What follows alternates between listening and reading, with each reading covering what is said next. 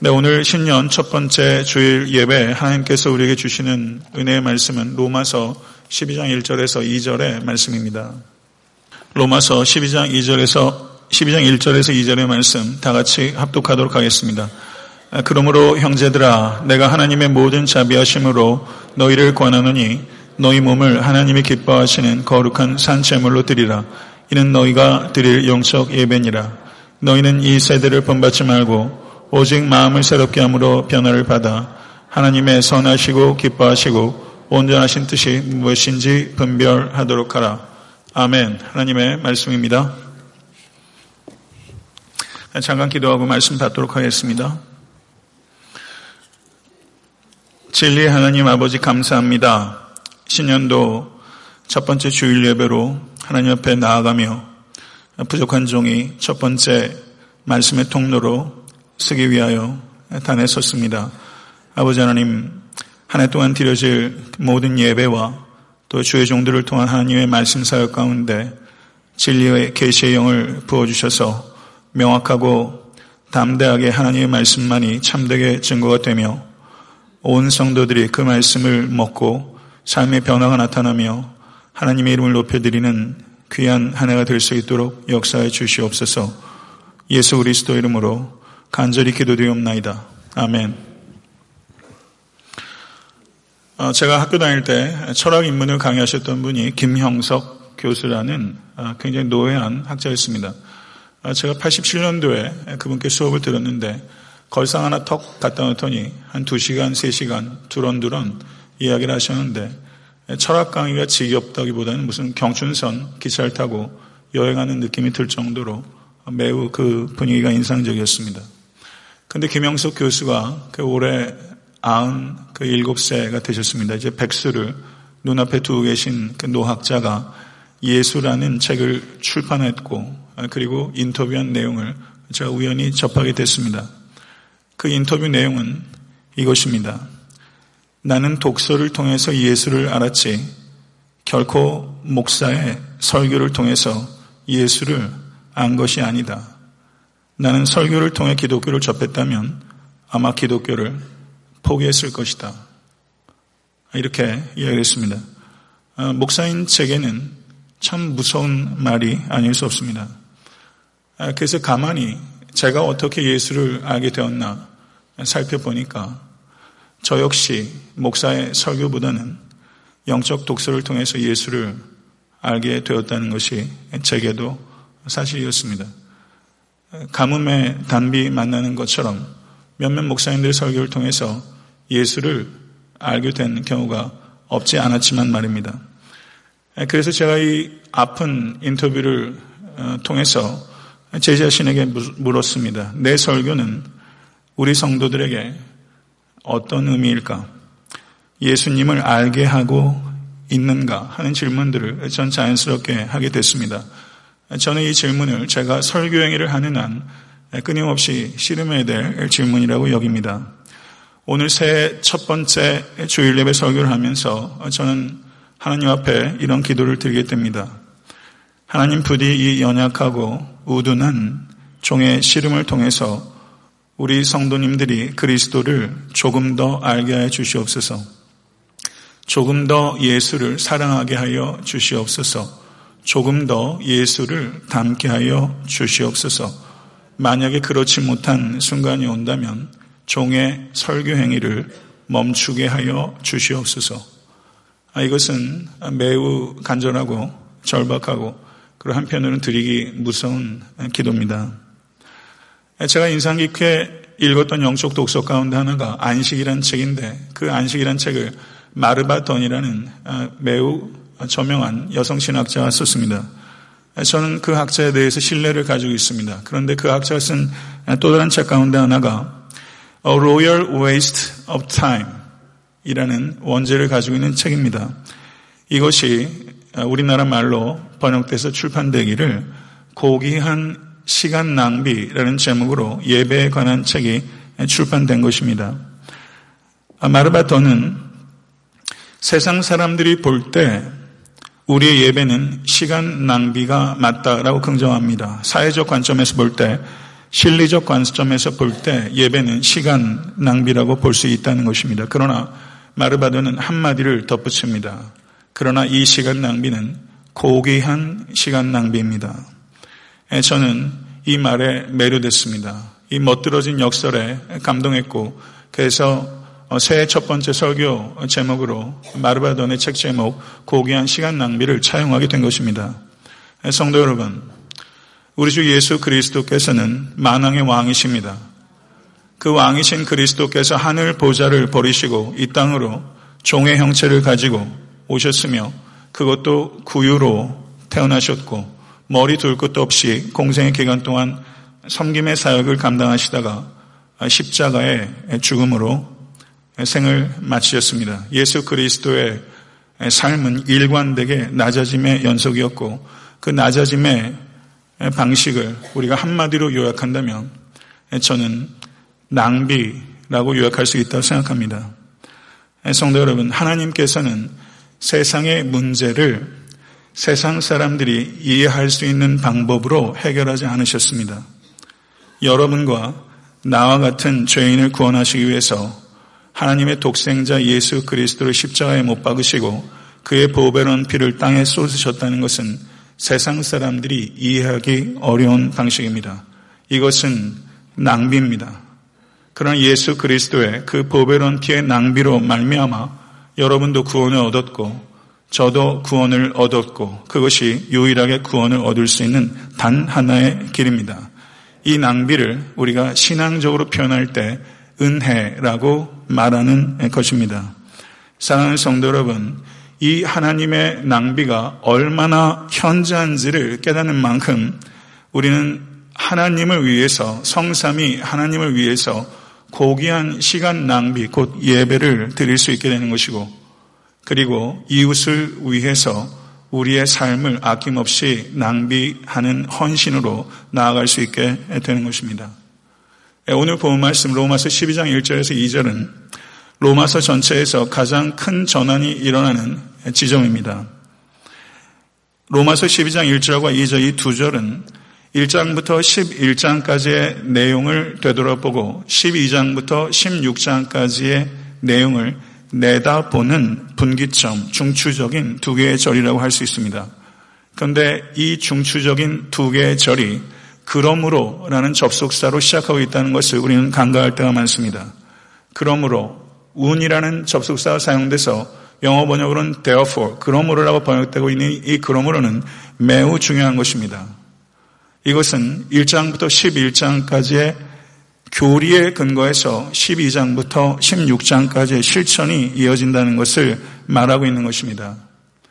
여러분의 신앙이 아무리 진지해도 신앙으로 표현되고 신앙으로 증명되 실천으로 표현되고 실천으로 증명되지 않는다면 그 교리적인 지식은 결코 진리가 아닙니다. 실천으로 표현되지 않는 교리는 진리가 아닙니다. 교리의 목표는 실천이고 실천의 근거는 교리인 것입니다. 이천십칠 년도에 이 자리에 계신 모든 권속들이 교리와 실천이 더욱더 조화롭게 결합되는 한 해가 될 수 있게 되기를 목사로서 간절히 소원하는 것입니다. 누가복음 십오 장은요, 세 개의 비유가 기록되어 있습니다. 그런데 세 개의 비유 중에서 가장 중심적인 비유는 탕자의 비유입니다. 탕자의 비유를 Parable of Prodigal Son이라고 말합니다.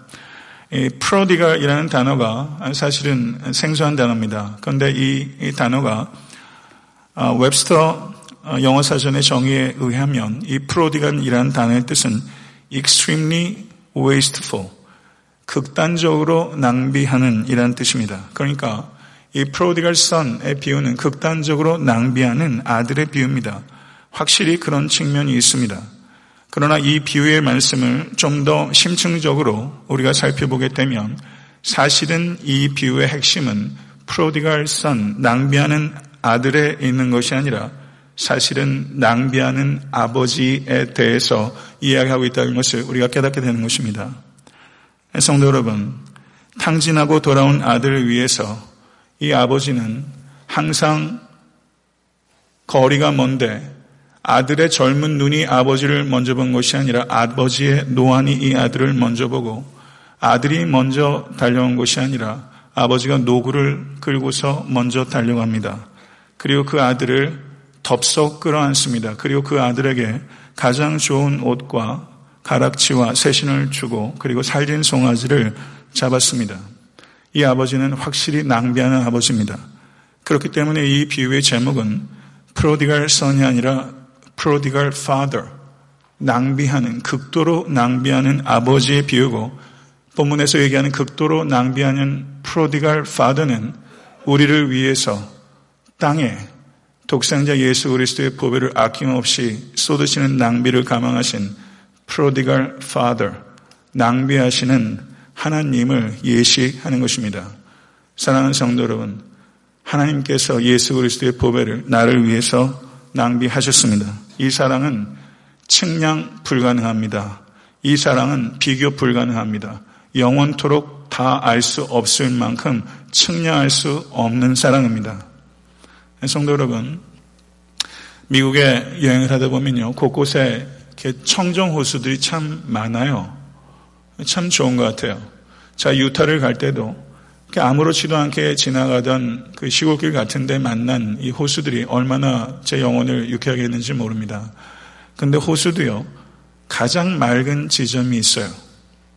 저는 하나님의 사랑을 맑은 호수에 비유하자면 성경 전체는 하나의 맑은 호수라고 이야기할 수 있습니다. 그런데 어떤 지점에 가게 되면 유독 그 호수의 밑바닥까지 관통해서 볼 수 있는 지점이 있습니다.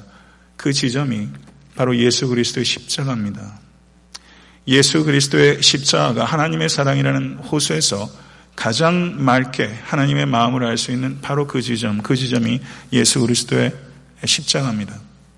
사도 바울께서는 로마서라는 위대한 서신을 통해서 로마서 일 장부터 십일 장까지 낭비하시는 하나님을 비유가 아니라 신학적 언어로 설명해 온 것이고, 그리고 로마서 십이 장부터는 하나님의 그 낭비에 대해서 인간들이, 아니 내가 어떻게 반응해야 할 것인지에 대해서 이야기하기 시작하는 것이 바로 로마서 십이 장입니다.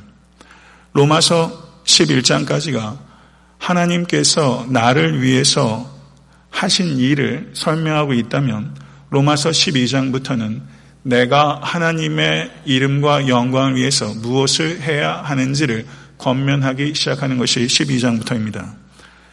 그렇기 때문에 하나님께서 나를 위해서 하신 그 낭비에 대해서 내가 반응을 보여야 되는 첫 번째 반응, 최고의 반응은 무엇인가?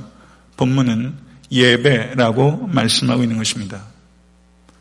하나님의 낭비에 대해서 우리가 나타내야 될 최초의, 최고의 반응은 예배인 것입니다. 그래서 신년 첫 번째 주일 예배 설교의 주제로 예배를 정하게 된 것은 지극히 자연스럽고 당연한 것이라 생각합니다. 사랑하는 성도 여러분, 하나님께서 찾으시는 예배자가 되십시오. 그것이 여러분에게 최고의 축복입니다. 그것은 지금도, 그리고 앞으로도 영원히, 이천십칠 년도에 국한되는 것이 아니라 지금도 앞으로도 영원히 여러분에게 최고의 축복은 하나님께서 찾으시는 예배자가 되는 것입니다. 사랑하는 성도 여러분, 천국에 가면 전도할 수 없습니다. 선교할 수 없습니다. 구제할 수 없습니다. 봉사할 수 없습니다. 그러나 천국에 가서 예배 드릴 수 있습니다. 이 땅에서도, 저 천국에서도 우리가 영원토록 할 수 있는 일은 예배입니다. 가장 소중한 것, 그것이 예배입니다. 가장 고귀한 시간 낭비, 그 예배를 오늘 말씀을 드리고자 합니다. 그렇다면 여러분의 삶의 예배의 위치는 어디에 있습니까? 겸손하게 한번 여러분의 삶의 예배가 어떤 의미인지를 생각해 보실 수 있기를 간절히 바랍니다. 오늘 우리가 드리는 이 예배는 하나님을 만나는 사건입니다. 하나님을 만나지 못하면 성도 여러분, 변화되지 않습니다. 우리는 변화되기 위해서 무엇인가 새로운 지식이나 어디 특별한 장소를 찾아야 하는 게 필요한 것이 아니라 예배를 통해서 하나님을 만나야 합니다. 예배를 통해서 하나님을 만나면 변화하게 되는 것이고, 예배를 통해서 하나님을 만나지 못하면 변장하게 됩니다. 그리고 변장이 길어지게 되면 삶에 어려움이 닥칠 때 변질되게 되는 것입니다.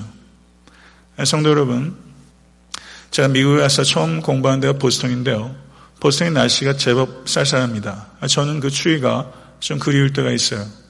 그런데 미국 바람이요 대단하더라고요. 한국에서 점치에 보기 어려운 아름드리 나무들이 있는데 어떨 때 겨울에 보게 되면 길거리에 퍽퍽 넘어져 있는 거예요. 와, 이런 나무도 넘어지는구나. 그러다가 무심코 나무 밑둥을 보니까 뿌리가 얕은 거예요. 겉으로 보기에는 우람하고 전혀 넘어지거나 부러지지 않을 것 같은 나무가 넘어지는 원인에는 뿌리가 얕은 것이었습니다. 성도 여러분, 우리에게 있어서 예배는 뿌리입니다. 올 한 해 이 뿌리가 깊이 내려질 때 우리가 크고 강력하게 견고하게 서게 되는 것입니다. 그렇기 때문에 우리가 예배를 지키는 것이 아니라 정확하게 말하면 예배가 우리를 지킵니다.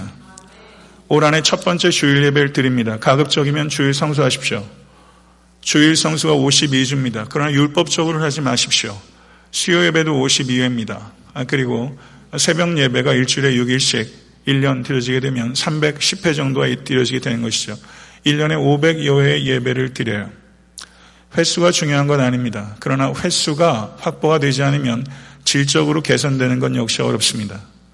여러분의 삶의 형편 가운데서 최선을 다해서 드릴 수 있는 예배 가운데 나오셔서 여러분의 고귀한 시간을 마음껏 낭비하십시오.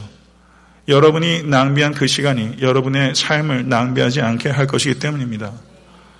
사도 바울의 첫 번째 권면은 너희 몸을 하나님이 기뻐하시는 거룩한 산 제물로 드리라. 이것이 너희가 드릴 영적 예배니라 라고 말씀하십니다. 사도 바울은 특이한 말을 합니다. 몸을 드리는 예배가 영적 예배라고 한 것입니다. 몸을 그리스어로 소마라고 합니다.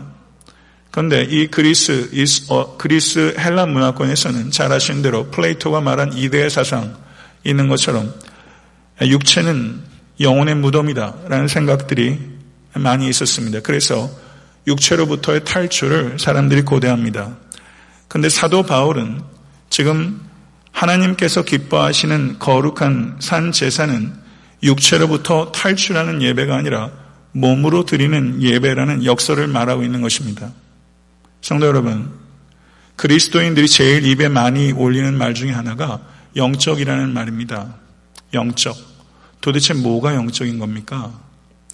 영적 예배는 무엇입니까? 여기서 종교적인 황홀경을 경험하는 것입니까? 뭔가 추상적인 신비한 관념을 이야기하는 것입니까? 종교적인 어떤 엑스터시, 그것을 고대하고 이 자리에 나오셨습니까? 사도 바울이 얘기하는 영적 예배는 그런 것입니까? 여기에서 사도 바울이 얘기하는 영적 예배는 무엇인가? 영적으로 번역된 이 단어가 로기코스라는 단어가 사용되고 있는데요. 이 단어는 두 가지 매우 상반된 의미를 가지고 있습니다. 하나는 spiritual이라는 뜻이 있고 또 하나는 rational이라는 뜻이 있습니다. 영적인, 그리고 또 하나의 의미는 이성적인, 합리적인이라는 뜻이 있습니다. 그렇다면 영적이란 뜻은 합리적인 것을 무시하는 것이 아니라는 뜻입니다. 그리고 그렇다고 합리적이기만 해도 그것을 영적이라고 할 수는 없습니다. 최소한 영적이라고 얘기했을 때 우린 그렇게 얘기할 수 있습니다. 또 하나, 우리가 이제 이스라엘 그 성지순례를 사월 달에 가게 되는데요.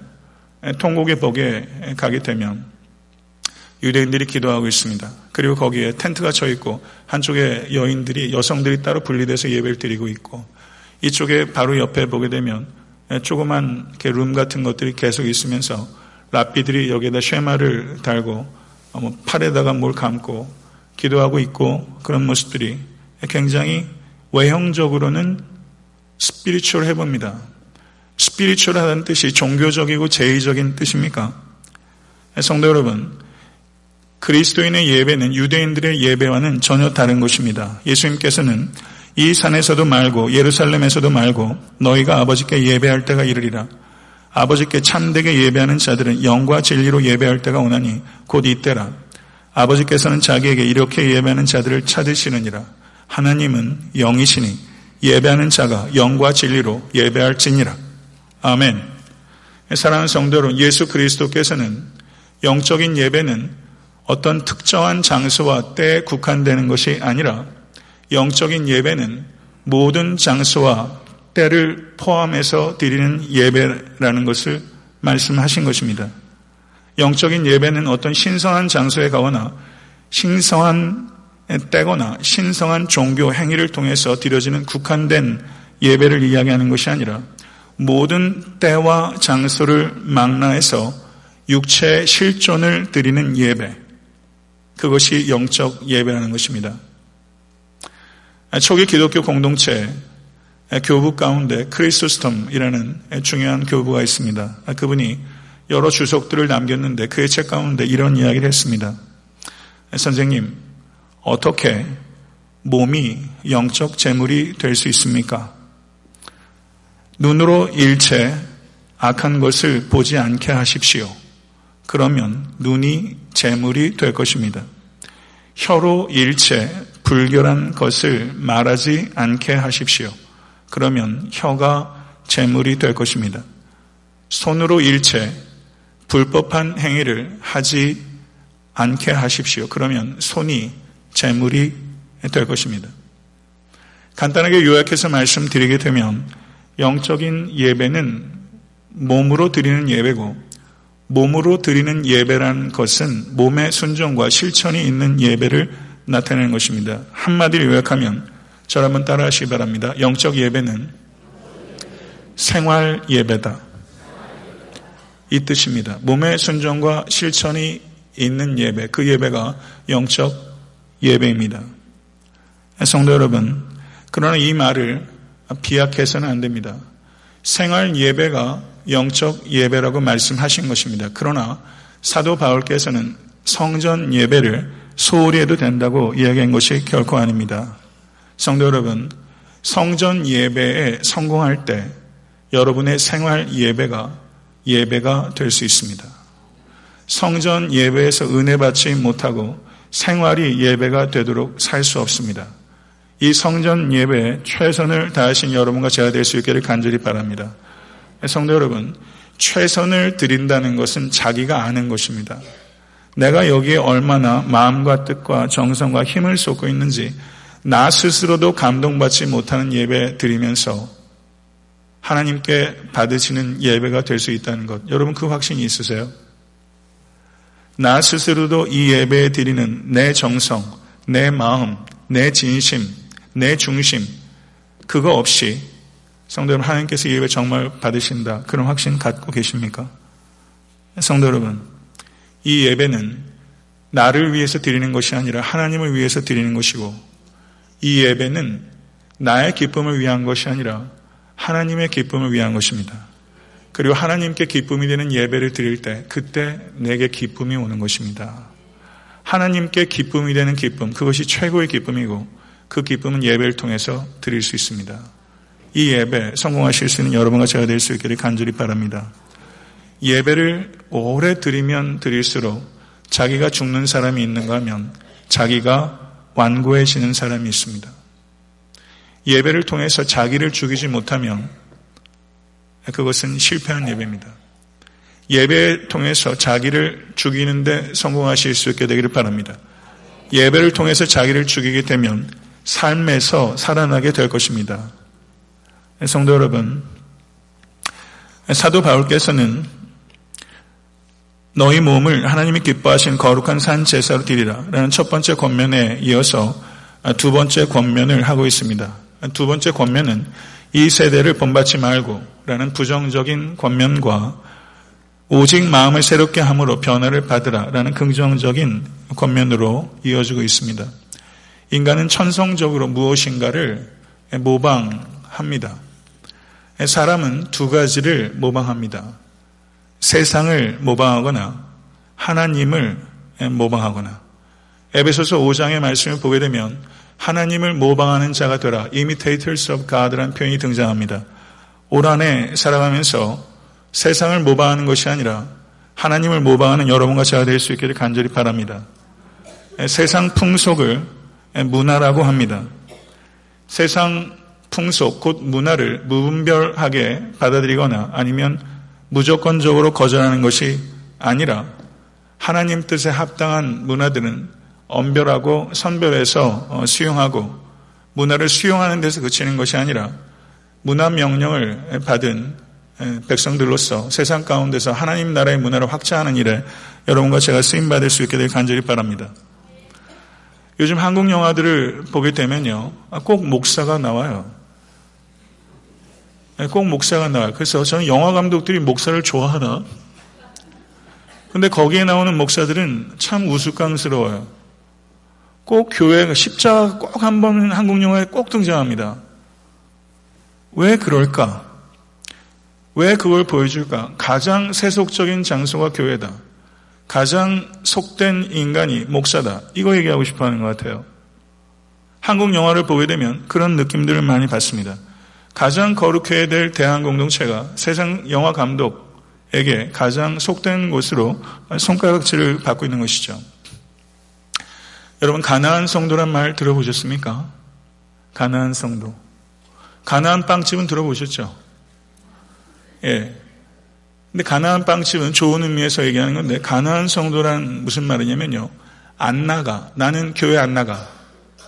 교회 안 나가는 성도가 가나안 성도래요. 말을 어쩜 그렇게 잘 지었는지 모르겠어요. 교회 안 나가. 그 성도가 가나안 성도예요. 그럼 교회 안 나가면서 그리스도를 떠난 사람들도 있어요. 그래서 신문에 교회에 대한 얘기 나오면 댓글들, 살벌한 댓글들 보게 되면 이 사람이 교회 다녔던 사람이에요. 딱 보면 알아요. 이 사람은 정말 교회 떠난 거죠. 그런데 이 가나안 성도 가운데는 이런 사람들이 있어요. 여기에 우리의 고민이 있어요. 신앙을 떠나기 위해서 교회를 떠난 것이 아니라 신앙을 지키기 위해서 교회를 떠난 사람들이 있어요. 뼈아픈 얘기입니다.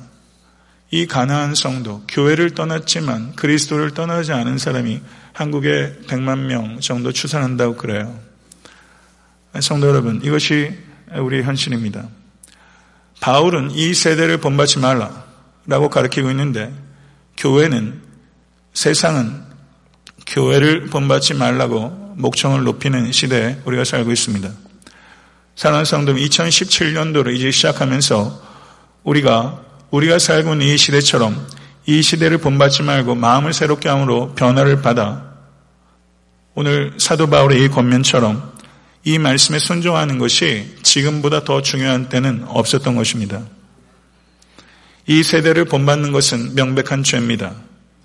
그렇지만 이 세대를 보고서 낙심하는 것도 죄인 것입니다. 이 세대를 보고 낙심하는 죄를 범하지 마시고 교회를 향한 하나님의 지혜와 능력을 믿으십시오. 희망이 있는 교회를 찾아가지 마시고 희망이 되는 교회를 만드십시오. 애타한테 섬기는 교회는 성경적인 교회가 되기에는 아직까지 현저히 부족합니다. 그리고 진솔하게 말씀드리면 우리 교회 부족의 가장 큰 부분은 바로 목사의 부족입니다. 그러나 사랑하는 성도 여러분, 희망이 되는 목사가 되려고 하는 목사, 희망이 되려고 하는 교회가 되려는 교회, 희망이 되려는 성도, 희망이 되는 성도가 되려는 성도가 있는 교회, 성도는 그런 교회 만들어 가시는 일에 우리의 기도와 눈물과 헌신을 모으실 수 있게 되기를 간절히 바랍니다. 그런 교회 반드시 만나는 여러분 보람과 감격이 여러분에게 있을 수 있게 되기를 간절히 바랍니다. 성도 여러분, 여러분과 저에게 이천십칠 년도를 살아가면서 필요한 의식은 네가 변화해야 된다가 아니라 나가 변화해야 된다. 이게 한 끗 차이예요. 네냐 나냐.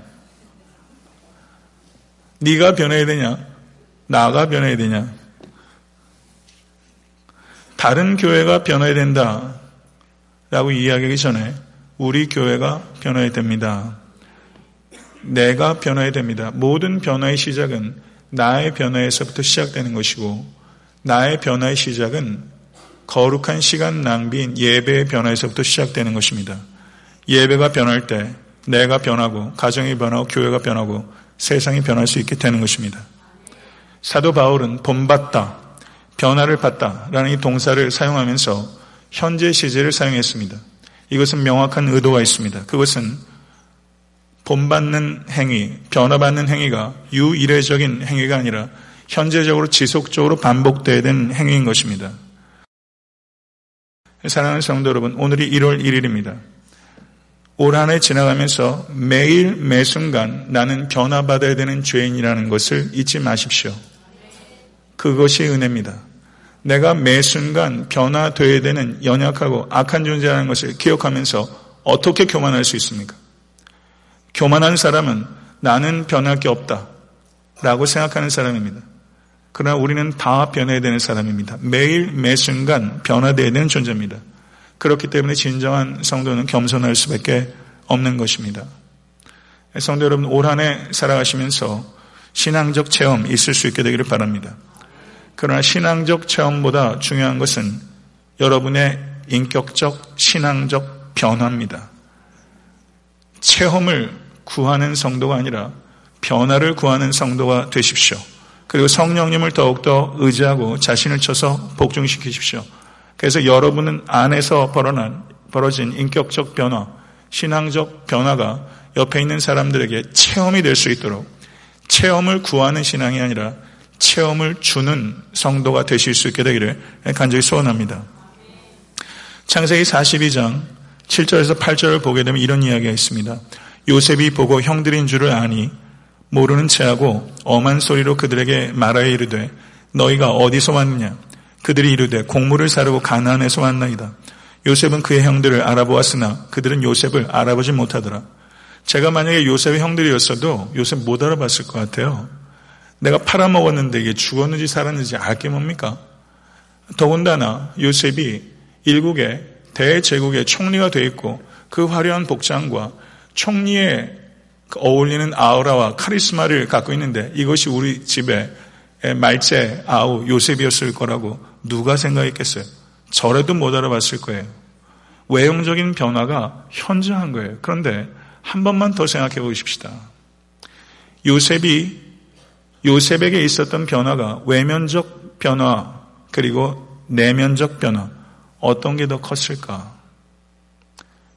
외면적 변화, 내면적 변화 한 번 더 생각해 봤어요. 만약에 요셉이 이스라엘 사람들이 입는 평범한 옷을 입고 있었다고 해도 이 형들이 요셉을 알아볼 수 있었을까? 저는 어려웠을 것 같아요. 내면의 급격한 변화로 말미암아 외면도 많이 변했을 것이다. 제 개인적으로 그런 생각이 들고요. 요셉은 애굽의 총리라는 정치적 거인이 됐습니다. 그러나 정치적 거인 이상으로 요셉은 영적 거인이 됐어요. 저는 새해 첫 번째 주일 예배를 드리면서 여러분에게 촉구하고 싶습니다. 새해 마지막 송구영신 예배를 내다보십시오.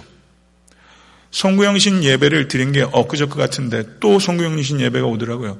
저 앞으로 송구영신 예배 한 열다섯 번, 스무 번 하면 저 은퇴해요.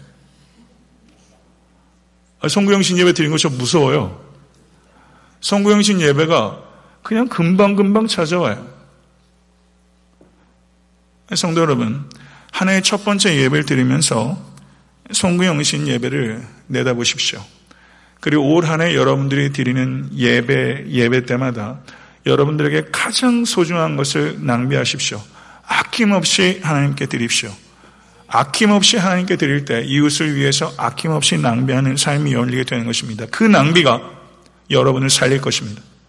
그 낭비가 여러분의 가정과 교회를 살리고 이 땅의 희망이 될 것입니다.